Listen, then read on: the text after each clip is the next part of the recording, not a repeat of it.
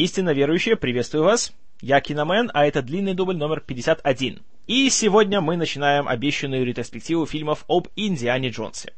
Наша история начинается еще в начале 70-х с человека по имени Джордж Лукас – в 1973 году он снял свой дебютный полнометражный фильм THX 1138, мрачную жесткую антиутопию под покровительством Фрэнсиса Форда Копполы, которая снискала довольно-таки положительные отзывы, и Лукас довольно громко заявил о себе как э, молодой, подающий надежды кинематографист. И Следующий свой проект Лукас хотел сделать на основе старых э, киносериалов из 30-х, которые снимались на студии Republic Pictures, которые, как правило, были приключенческими и фантастическими. Э, это, как правило, были такие фильмы по одному часу, которые показывались каждую субботу в кинотеатрах. И для своего времени, для 30-х годов, по сути, это был аналог современных телесериалов. Потому что телевидение тогда еще не было развито, и единственный способ для людей получать такие, вот, знаете, длинные сериализованные рассказы, это был ходить э, на дневные сеансы в кинотеатре. Лукас, когда рос, он э, регулярно их посещал и был большим их поклонником. Таких сериалов, как э, Бак Роджерс, Флэш Гордон и, и же с ними. И в 70-х Лукас захотел снять подобные истории уже в полнометражном формате и на более высоком как техническом, так и художественном уровне. И ему сразу пришли в голову две разные идеи. Одна была такая более приключенческая, более, скажем так, земная и приземленная, а другая была уже более э, фантастическая и более космическая. Вторая, как вы уже догадались, это, конечно же, были «Звездные войны». А первая, это была история, которую он изначально называл «Приключения Индианы Смита». Историю с космосом он поначалу решил отложить в долгий ящик, потому что технологии на то, на то время еще этого не совсем позволяли, да и денег у него столько не было. А вот приключенческий фильм он подумал, что можно вполне себе снять. Сделать э, такую более современную версию классических лент с э, Эрлом Флином.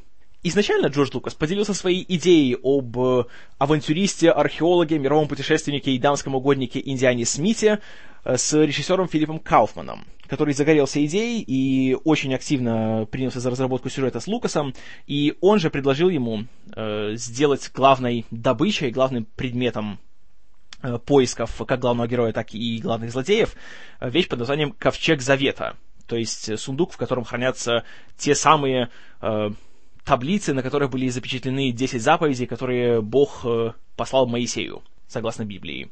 И Лукас с Кауфмана уже вроде сели за написание сценария, и все уже было как бы решено, но тут э, Кауфмана позвал Клинт Иствуд, чтобы тот снимал с ним фильм э, «Джози Уэйлс. Человек вне закона» «The Outlaw Josie Wales». И Лукасу пришлось положить свой проект на полку, где он еще долго собирал пыль.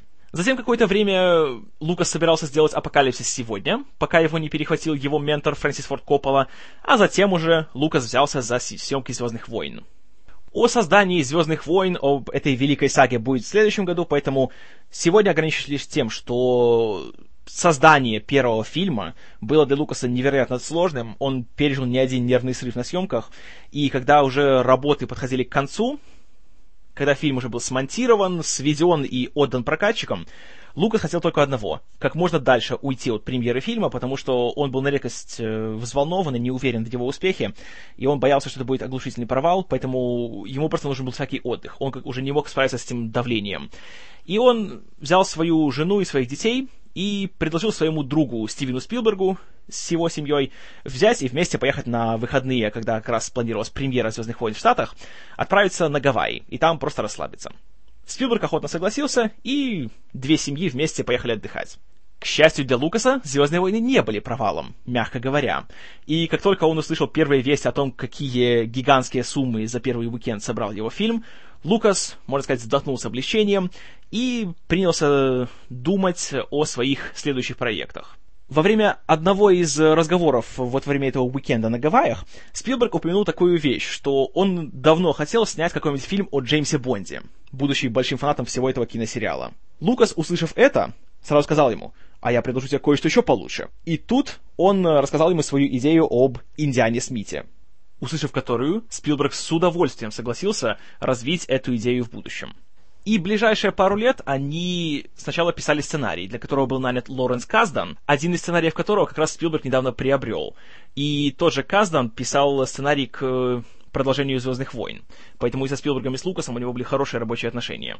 И как только Спилберг и Лукас закончили работу над своими следующими фильмами, у Спилберга это был э, 1941 и, наверное, самый большой провал в его карьере, а у Лукаса, конечно же, это был «Звездные войны» эпизод 5, они принялись уже за полноценную работу над фильмом, который получил название «Искатели потерянного ковчега». Уже на стадии подготовки, конечно, пришлось внести несколько важных изменений.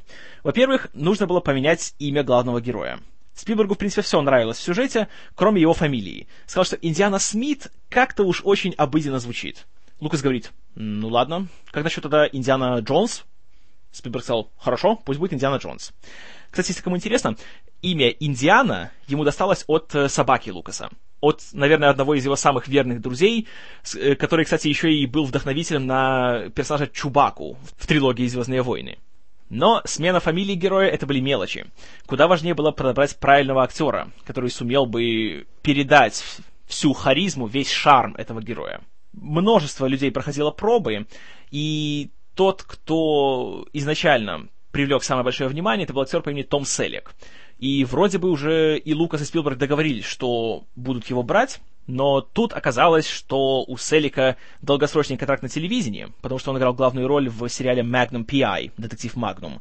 И, естественно, никто его не отпустил бы сниматься в Англии, в Тунисе и еще черт знает где.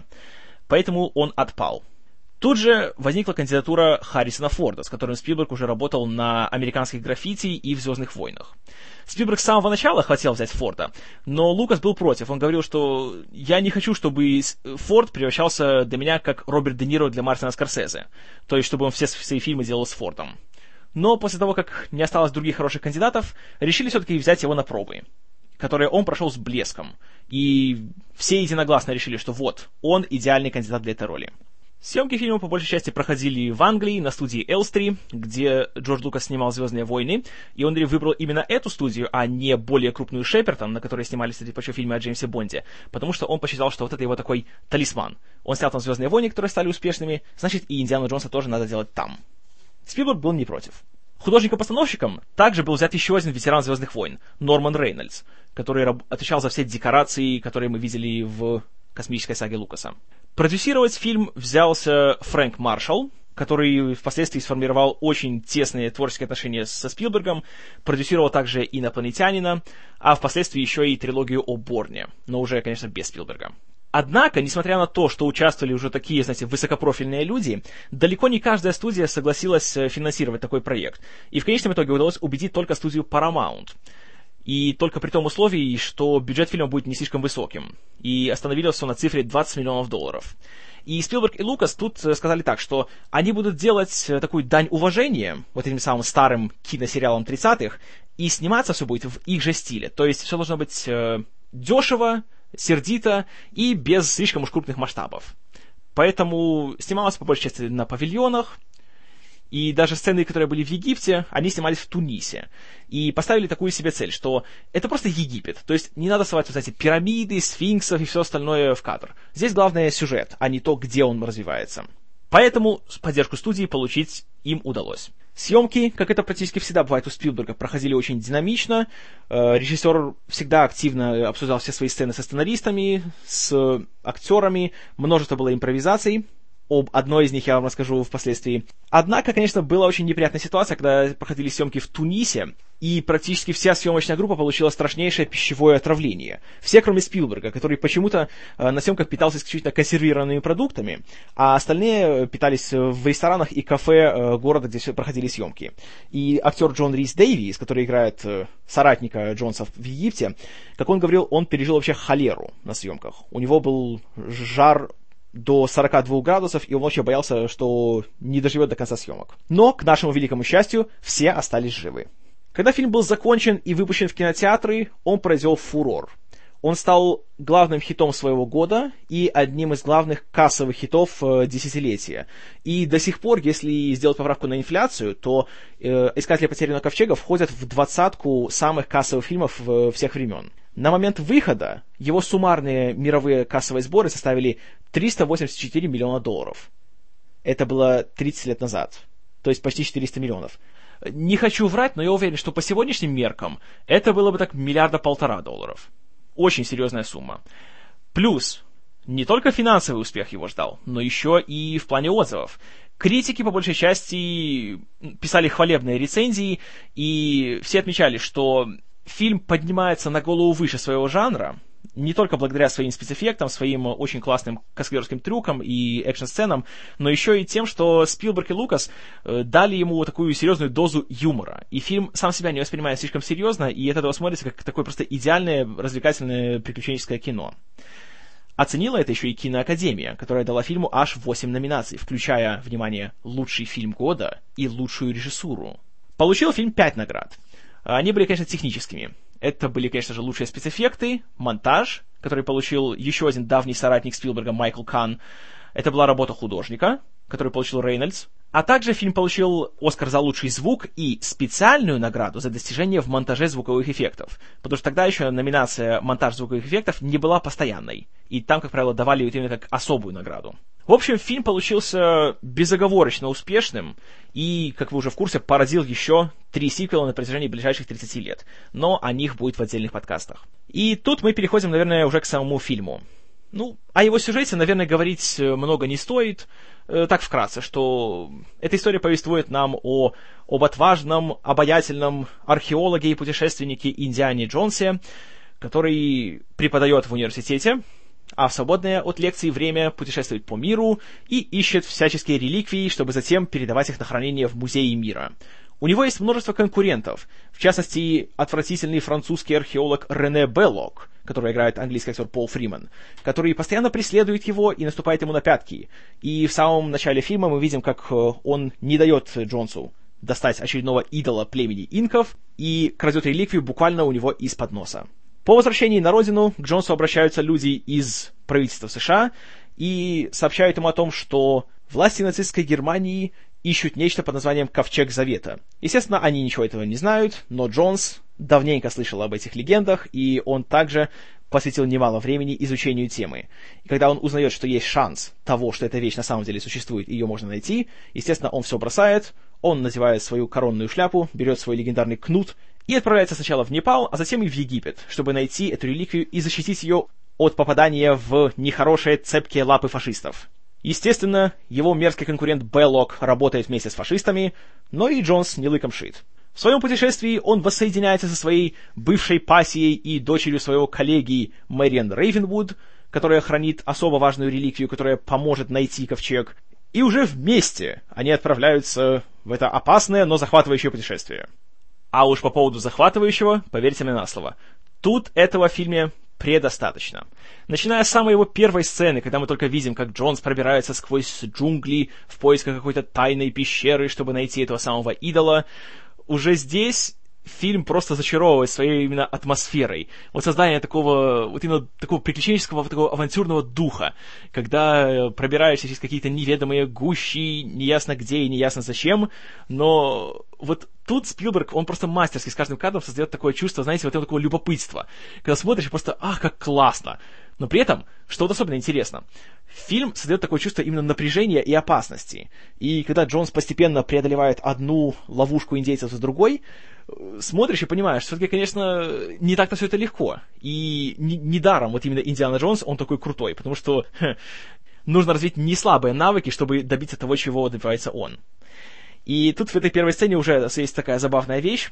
Э, у Джонса по джунглям есть, есть два проводника. Один сразу же его предает и убегает, а второй держится с ним чуть дольше. Этого второго, кстати, играет актер Альфред Молина, будущий доктор Октопус из Спайдермена 2. И он, хотя проводит на экране на этом минутки так три общего времени, но он говорит одну из классических цитат всего фильма. «Брось мне идола, я брошу тебе кнут!» Чего, конечно он не делает. И за это он потом жесточайшим образом платит. И вот этой первой сцене, во-первых, она задает тон всему фильму. То, что это будет история такая динамичная, не очень чистая, потому что уже сам Джонс э, вначале мы видим, что он не гладко выбрит, он со щетиной, он явно не чист, он ходит в этой старой кожаной куртке, которая уже давно потертая и, и ободранная. И тут мы видим, что ставки по-настоящему высоки. И тут никто ничего не застрахован. И этот самый его предательский проводник Сатипо, который играет Молина, жесточайшим образом погибает. И вот тут, опять же, поразительная вещь. Фильм имел рейтинг PG, то есть дети всех возрастов допускаются практически э, на фильм. Но сколько тут реально вот крови и насилия, причем такого, знаете, очень экзотичного. Тут полным-полно разложившихся трупов, проколотых тел, расплавленных черепов и чего только еще. Крови в фильме очень даже немало. И когда смотришь и думаешь, а это Спилберг сделал? Потому что, конечно, на сегодняшний день Спилберг у нас ассоциируется с чем-то таким, знаете, более а, таким ярким, теплым, семейным, таким добрым. В 80-х и в 70-х Спилберг был далеко не таким добрым старичком в кепке. И «Искатели потерянного ковчега» это как нельзя лучше демонстрируют. Ну и, конечно же, уже в первые 10 минут мы видим легендарную сцену, как э, Джонс неудачно крадет своего этого золотого идола и убегает от гигантского, катящегося за ним каменного шара. Сцена, которая уже давным-давно сама по себе стала объектом пародий и имитаций. И когда она заканчивается, сидишь и только... Фух! Делаешь такой вздох облегчения. А понимаешь, что впереди еще 100 минут, и думаешь, а что же будет дальше? а дальше больше. Вот особенность фильма в том, что в нем много сцен действия, но при этом они никогда не повторяются. И они так вот э, грамотно, ритмично расположены по всему фильму, что они не надоедают. И ни в какой момент не возникает чувство, что что-то они затянули. Или давайте, может, уже отдохнем. Нет. Вот Спилберг, у него идеальное чувство такого вот именно экшен-ритма. Плюс каждая сцена по-своему интересна. Тут есть и драки, и перестрелки, и погони, и сверхъестественные явления, и все это показано, опять же, с такой душой снято, с таким вот именно уважением к своему материалу, что это нельзя не полюбить очень хорошо, на мой взгляд, в фильме показана вот именно тема религии и, знаете, всей этих христианских легенд. С одной стороны, тут на тебя не валят тонны, знаете, экспозиции по поводу того, что кто там был Моисей, какие то были заповеди, почему этот ковчег, что в нем такого магического и так далее. Но при этом смотришь и очень быстро вникаешь в тему, и становится очень даже интересно. Потому что видно, что создателям это интересно. И они понимают, что есть главные моменты, которые тебе вот сразу сказали вначале, и все, ты знаешь, и больше тебе можно даже ничего не говорить, потом тебе самому становится интересно, и потом хочется самому дальше что-то еще узнать. Потому что проблема, допустим, современных приключенческих фильмов, вот типа Кода да Винчи, там сплошные разговоры, там сплошная экспозиция. Хотя, по сути, Код да Винчи суть та же. Тоже на религии замешанная приключенческая история с поиском артефактов и реликвий, и чуть ли там, знаете, не э, вселенская власть на кону. Но смотришь Код Винчи, спать хочется. Смотришь э, первого Индиану Джонса, что угодно, кроме сна, приходит в голову. Конечно же, львиная доля шарма фильма заключается в его главном герое. Индиана Джонс, по праву, уже вот четвертый десяток лет, постоянно ставится на первые позиции во всех топ-листах лучших персонажей в истории кино. Потому что он здесь, ну, просто неподражаем. Во всем. Неважно, бьет ли он морду очередному мерзкому фашисту, или читает ли он лекцию по археологии, везде от него нельзя оторвать глаз.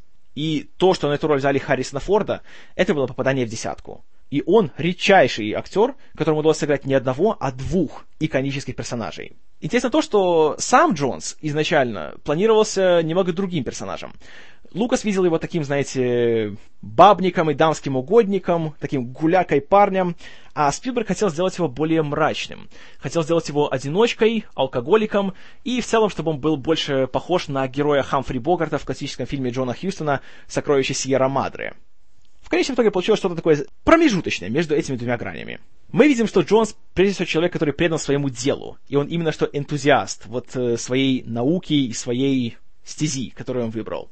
Но при этом, э, когда он впервые видится снова с Мэрион в Непале, видим, что у него, конечно, была немножко бурная молодость. И, кстати, эта вот сцена, когда он впервые снова видит свою бывшую пассию, и первым делом она ему хорошенько так дает, так знаете, такого хука справа в лицо. Вот, посмотрите, «Пиратов Карибского моря», первую часть. И скажите мне, что сцена, где Джек Варбей возвращается и здоровается с всякими там э, проститутками, которые первым делом ему дают пощечину, что это не копия с Индианы Джонса. Вот только скажите мне это. Ну, я думаю, не нужно говорить, что в экшн-сценах Форд выглядит молодцом. Хотя, конечно, в большинстве случаев его в самых уже опасных моментах подменяли каскадеры, о них следует сказать отдельно. Э, его заменяли два человека, Терри Ленард и Вик Армстронг. Последний стал, скажем так, легендой своего дела. Во-первых, э, на съемках он очень хорошо себя показал, и на протяжении всей трилогии об Индиане Джонсе он постепенно продвинулся от простого каскадера до э, постановщика каскадерских трюков уже в третьей части. И он был настолько похож на Форда, что во многих сценах, э, даже на съемках, люди не могли отличить, где Харрисон Форд, а где Вик Армстронг. И Форд в шутку на съемках э, Армстронгу при всех сказал, что если ты научишься говорить, то у меня будут большие проблемы. И на сегодняшний день Вик Армстронг — это один из ведущих постановщиков трюков и режиссеров экшн-сцен в Голливуде.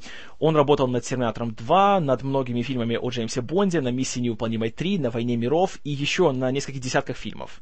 В общем, мэтр своего дела. И каскадерские трюки в «Индиане Джонсе» — это еще одна причина его посмотреть. Потому что, опять же, помните, это начало 80-х. Никаких компьютеров, никаких зеленых и синих экранов. Все делается вживую. И тут есть такие сцены, в которых эта челюсть отвисает до лодыжек. Моя любимая это, наверное, погоня ближе к финалу, когда Джонс угоняет грузовик, в котором содержится ковчег, и его преследуют фашисты. И там есть один трюк, который просто завораживает до сих пор. Когда его выбрасывают из кабины грузовика, он свисает с его передней решетки, и его уже хотят, э, скажем так, зажать между двумя машинами. Что он делает? Он падает как бы вниз, держится за бампер и ногами цепляется за трубы, которые идут внизу машины. И он проползает под грузовиком и вылазит э, сзади. Вот это просто шикарно сделано, и все делалось вживую, все делается такими одними длинными дублями. Здесь нету такого монтажа а все сплошные крупные планы, и не понимаешь, э, едет он на самом деле, или просто на проекторе идет фон. Видно, что настоящая дорога, настоящие люди, настоящие машины, настоящая опасность. Конечно, если очень сильно присматриваться и знать, как это делается, то можно увидеть, что под э, каскадером в этом случае, под Терри Леннардом, э, выкопан такой небольшой желоб в земле, благодаря которому он не полностью трется о землю. Но даже с учетом этого, это опаснейший трюк, и он, конечно, был навеян фильмом 39 года э, «Дилижанс» Джона Форда с Джоном Уэйном, но тут он просто поднят на новую художественную высоту. И, как я уже говорил, каждая экшн-сцена по-своему интересна. И во всех из них Спилберг обязательно, вот в чем его особенность. Он знает, что просто показывать нам э, дядек и тетя, которые бегают друг от друга или друг с другом дерутся, это скучно. И он в каждую сцену вставляет что-то такое свое, какую-то такую маленькую свою фишку, если позволите. Меня особенно позабавила обезьянка-нацист, которая поначалу кажется, ой, такое безвредное, миленькое животное, а оно на самом деле оказывается мерзкой скотиной, таким шпионом, и выдает наших героев. И, естественно, даже показывает Зик Хайль. Вот кто до такого додумается, если не Спилберг? Обезьянка, которая показывает нацистское приветствие. Еще одна сцена, которая мне очень понравилась, это когда наши герои спускаются в место под названием «Колодец душ», где хранится Ковчег Завета, и когда они приподнимают э, плиту, которая его закрывает, они видят, что там куча змей. Ну, естественно, одним из мотивов э, всей трилогии является то, что Индиана Джонс страшнейшим образом боится змей. Почему? Однажды мы узнаем. И тут его коллега Салах, которого играет Джон Рис Дэвис, если вам интересно, впоследствии он сыграл Гимли в трилогии «Властелин колец». Ему говорит такую классную фразу «Змей, очень опасно. Ты иди первым». Вот опять-таки, вроде такая страшная, серьезная сцена, но вот благодаря одной этой фразе уже настраиваешься на такой более, знаете, на не такой загруженный лад, а скорее на такой авантюрный, опять же. Ну, понимаешь, что ну, это, это фильм. И это, опять же, это весело. Вот, вот это самое главное. Ну и еще один момент, который тоже стал классическим в этом фильме, который сразу поставил Индиану Джонса на голову выше всех экшн-фильмов, которые шли до него, да и, в принципе, большинства, которые шли после него. Есть еще одна, скажем так, пешая погоня на базаре в Египте, где наших героев, опять же, преследуют мерзкие фашисты. И в определенный момент, непонятно от чего, против Джонса выступает какой-то гигантский бугай с кривым мечом. И он выходит, все расступаются, он стоит, начинает выпендриваться, там, махать им, там, все дела, о, я сейчас там потесаю тебя. И поначалу смотришь и думаешь, а, ну ясно, сейчас будет типичная такая еще одна гигантская затянутая драка. Но не тут-то было. Джон смотрит на него с таким раздраженным видом, достает пистолет, стреляет в него, и бугай падает. И смотришь, и с одной стороны это безумно смешно, и с другой стороны просто хочется встать и стоя аплодировать. Думаешь, вот, молодец, самый умный экшен-герой, Индиана Джонс. Ему нет времени на все эти детские игры. Взял, застрелил и пошел себе дальше. А на самом-то деле эта сцена была симпровизирована, потому что изначально по сценарию планировалось, что будет э, реально большая драка. Но у съемочной группы уже просто не хватало времени, и они решили, что, чтобы не затягивать съемочный процесс, потому что, опять же, время – деньги, и надо еще кучу всего сделать, решили, а давайте по-быстренькому, давайте просто он его застрелит. Это как раз пред, предложил Харрисон Форд Спилбергу, и Спилберг был в восторге от этой идеи. Ну а конечный итог мы видим на экране. Финал фильма также не подкачал. Когда наши мерзкие злодеи наконец-таки решаются открыть ковчег, мы видим, какую дорогую цену они платят за свою самонадеянность. И тут мы видим, наверное, одни из самых жутких спецэффектов, которые когда-либо вообще показывались в фильмах Спилберга, за которые отвечал гуру спецэффектов Деннис Мьюрен, который опять-таки работал с Лукасом на «Звездных войнах». И это, я вам скажу честно, даже сейчас, спустя 30 лет, впечатляет не по-детски. Э, смотрится не то чтобы страшно, но скорее жутко. Вот эти вот все, знаете, тающие лица фашистского главнокомандования очень, очень эффектно. И главное, очень оригинально. Еще один, конечно же, аспект фильма, который нельзя не упомянуть, и который, я считаю, процентов на 40 способствовал э, его успеху и созданию такой вот именно классной атмосферы, это музыка. Ее написал, как и во всех фильмах Спилберга, начиная с «Челюстей», мэтр своего дела Джон Уильямс. Наверное, самый успешный, самый уважаемый, самый... Вообще просто самый кинокомпозитор, на мой взгляд, вообще за всю историю кино. Потому что он писал музыку к таким вещам, как Звездные войны, как я уже говорил, все фильмы из Спилберга, то есть это «Челюсти», «Близкие контакты третьего вида», весь «Индиана Джонс», «Спасение рядового Райана», «Список Шиндлера», кроме того, «Супермен», «Гарри Поттер», «Инопланетянин». Практически каждому такому более-менее, знаете, солидному, значимому, серьезному фильму и такому крупному фильму писал музыку Джон Уильямс. Живой классик. И музыка к квадрологии об Индиане Джонсе, это одно из его главных достижений.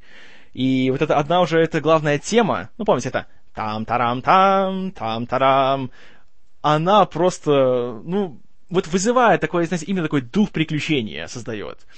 И смотришь, и нарадоваться не можешь. И когда фильм заканчивается, как и со всеми по-настоящему классными фильмами, 110 минут пролетают как один миг. И хочешь, чтобы фильм продолжился, хочешь еще. Естественно, еще захотели и зрители. И они получили еще, спустя три года, когда Индиана Джонс вернулся на экраны в фильме «Индиана Джонс и Храм Судьбы». Но об этом будет в следующий раз. А на сегодняшний день, что я могу еще сказать?